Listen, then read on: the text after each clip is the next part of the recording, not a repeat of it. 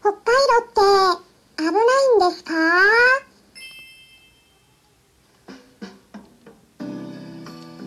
こんにちは。サラホリスティックアニマルクリニックのホリスティック獣医サラです。本ラジオ番組ではペットの一般的な健康に関するお話だけでなくホリスティックケアや地球環境そして私が日頃感じていることや気づきなども含めて様々な内容でイギリスからお届けしております。はい、えー、今回はですね飼い主さんからのご質問にお答えしていきたいと思います。まあ、こちらもですね結構前にご質問いただいていた内容なんですけれどもお待たせしました。あの音声配信の方はねバランスを考えてテーマを決めているのと、まあ、順番にお答えしておりますので、まあ、その点ご了承いただければと思います。ただですね無料で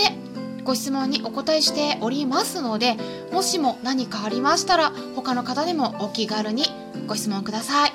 えー、ご質問はですね質問箱の方を設置しておりまして、えー、そちらの URL の方を概要欄に載せておきますので、えー、質問箱チェックしたい方はそちらの方をご確認いただければと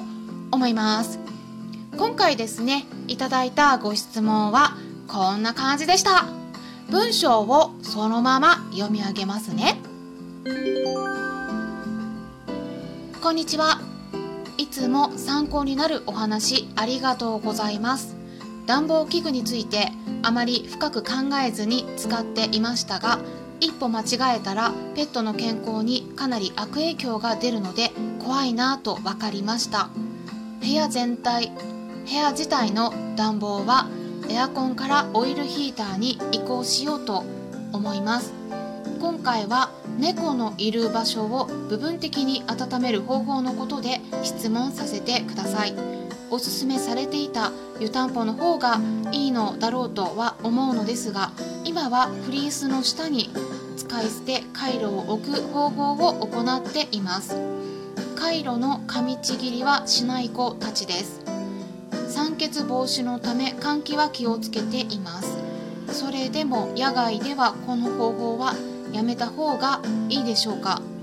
すぐやめた方がいいぐらい危険か？湯たんぽを取り入れるまでの短期間くらいは問題ないかを知りたいです。よろしくお願いします。っていうことだったんですけれどもそうですね、うん、あのもうすでにね湯たんぽ購入されて使われているかもしれないんですけれどもまず質問された方以外の一般の方でも聞いてくださっていると思いますので、まあ、簡単に説明しますと、まあ、以前ですね YouTube の方で暖房器具に関する動画を公開したんですね。うんまあ、結構前で日付を確認したらね1月17日に公開したものでしたでタイトルが「おすすめしない暖房器具」アトピー白内障感染など。暖房器具とペットの健康に関するお話になります、うん、まだ見ていない方は是非ねチェックしてみてください。で今回ねご質問くださった方はもうすでにねあのご覧いただいてるんだと思うんですけれども、まあ、結論からお伝えしますとまあ、北海道についてはねあの使い方次第になりますね。うん、野外であればきちんと空気も吸えると思いますので、うんまあ、暑くなりすぎなければすぐにやめなくても一般的には OK なんですけれどもただですねこの時期ですので例えば猫風邪にかかってるとか、まあ、呼吸器の問題があってで咳をしているとか鼻水出てるとかねそういう症状がある場合はねちょっと気をつけた方がいいです。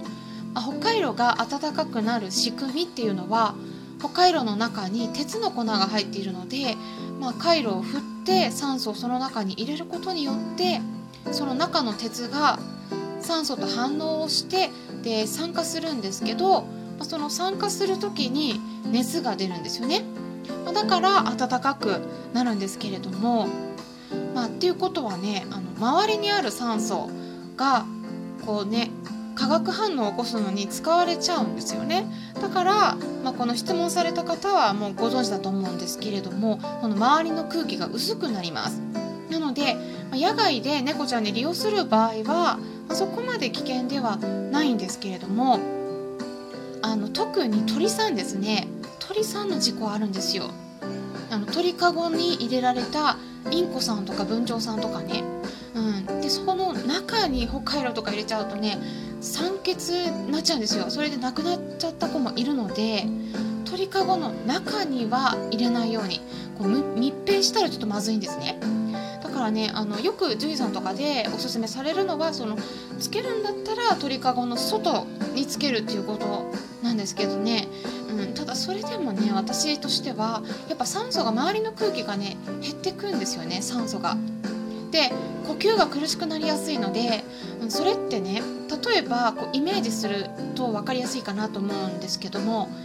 こう私たち人間が山の頂上の方に行くとだんだん空気薄くなりますよね。うん、で呼吸がちょっとねなんか息苦しいような感じになりますよね。それと同じです。なのでね健康な場合はまだいいんですけど病気の場合なんか特に酸素をうまく取り込めなくなるとね回復が遅れたりとかあと、まあ、余計に進行したりする場合もあるしあとがんの子もねあんま良くないんですよ酸欠って。うん、あのがんの細胞がやっぱ成長しやすくなります。大きくなりやすくなります。だからそういう子の場合とかはねちょっと避けた方がいいかなって私は個人的にはね思ってるんですね。で鳥さんは特にすごいね影響出やすいのでだから鳥さんとかだったらもうねあの北海道よりも例えば他のパネルヒーターとかペット用のありますよね鳥さん用の。だからそういう方がおすすめです。あとはもう1点北海道で気をつけないといけないのがやっぱり低温やけどですね。これはね猫ちゃんの場合でもワンちゃんでもあるんですよ。あの特に毛の少ないところ。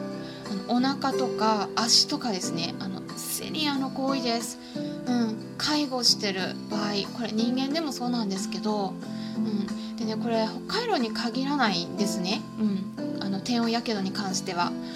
例えば他のペットヒーターとかあとホットカーペットなどでも同じように気をつけた方がいいんですけれどもね、まあ、本当にセニアの子。あと本人もね気づきにくいんですね。からもうこまめに触ったりとかチェックしてこう熱くなりすぎてないかね確認してください。毛がね薄くなったりもします。よく当ててる場所。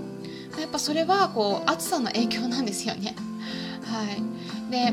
あの特にね北海道はね55度を超える場合もあるんですよ。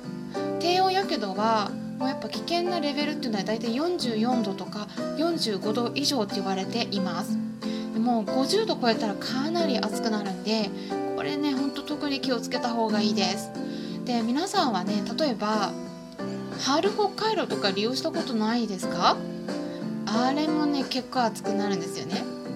うん、で私はよくちなみにお腹とか背中に張ってたりしてたんですね。今はねあんまないんですけど昔生理痛がすっごくねひどかった時とかあって生理痛の時とかにこうお腹に当てたりして温めると結構落ち着いたりしたんですよね。だからねよく使ったりしてたんですけどでもね結構熱くなって あのこうね見るとその部分のお腹の皮膚とかが結構真っ赤になっていたりするんですよね。だから暑くなりすぎてねあのちょっとその間にハンカチ当てたりとか あの外出してる時とかはねあのちょっときつくなちょっと辛いなって 思った時とかあったんですけどね皆さんどうですか？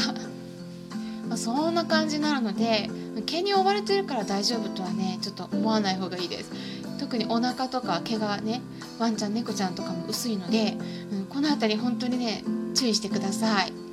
うん、で私は、まあ、湯たんぽをねあの利用して、まあ、その周りをきちんと、うん、湯たんぽはもう湯たんぽであのちゃんとくるんだりしないと直で当てたりすると熱いのでね、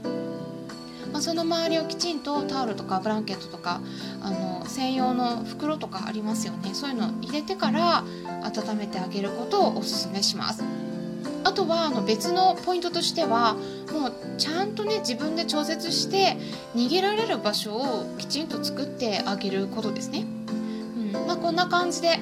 今回はですね猫ちゃんなどあとワンちゃんもね同じことが言えるんですけれどもペットの体を温める方法について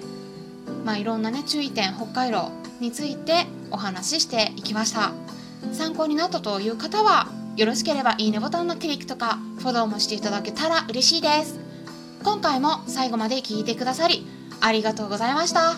それではまたお会いしましょう。ホリスティック獣医サラでした。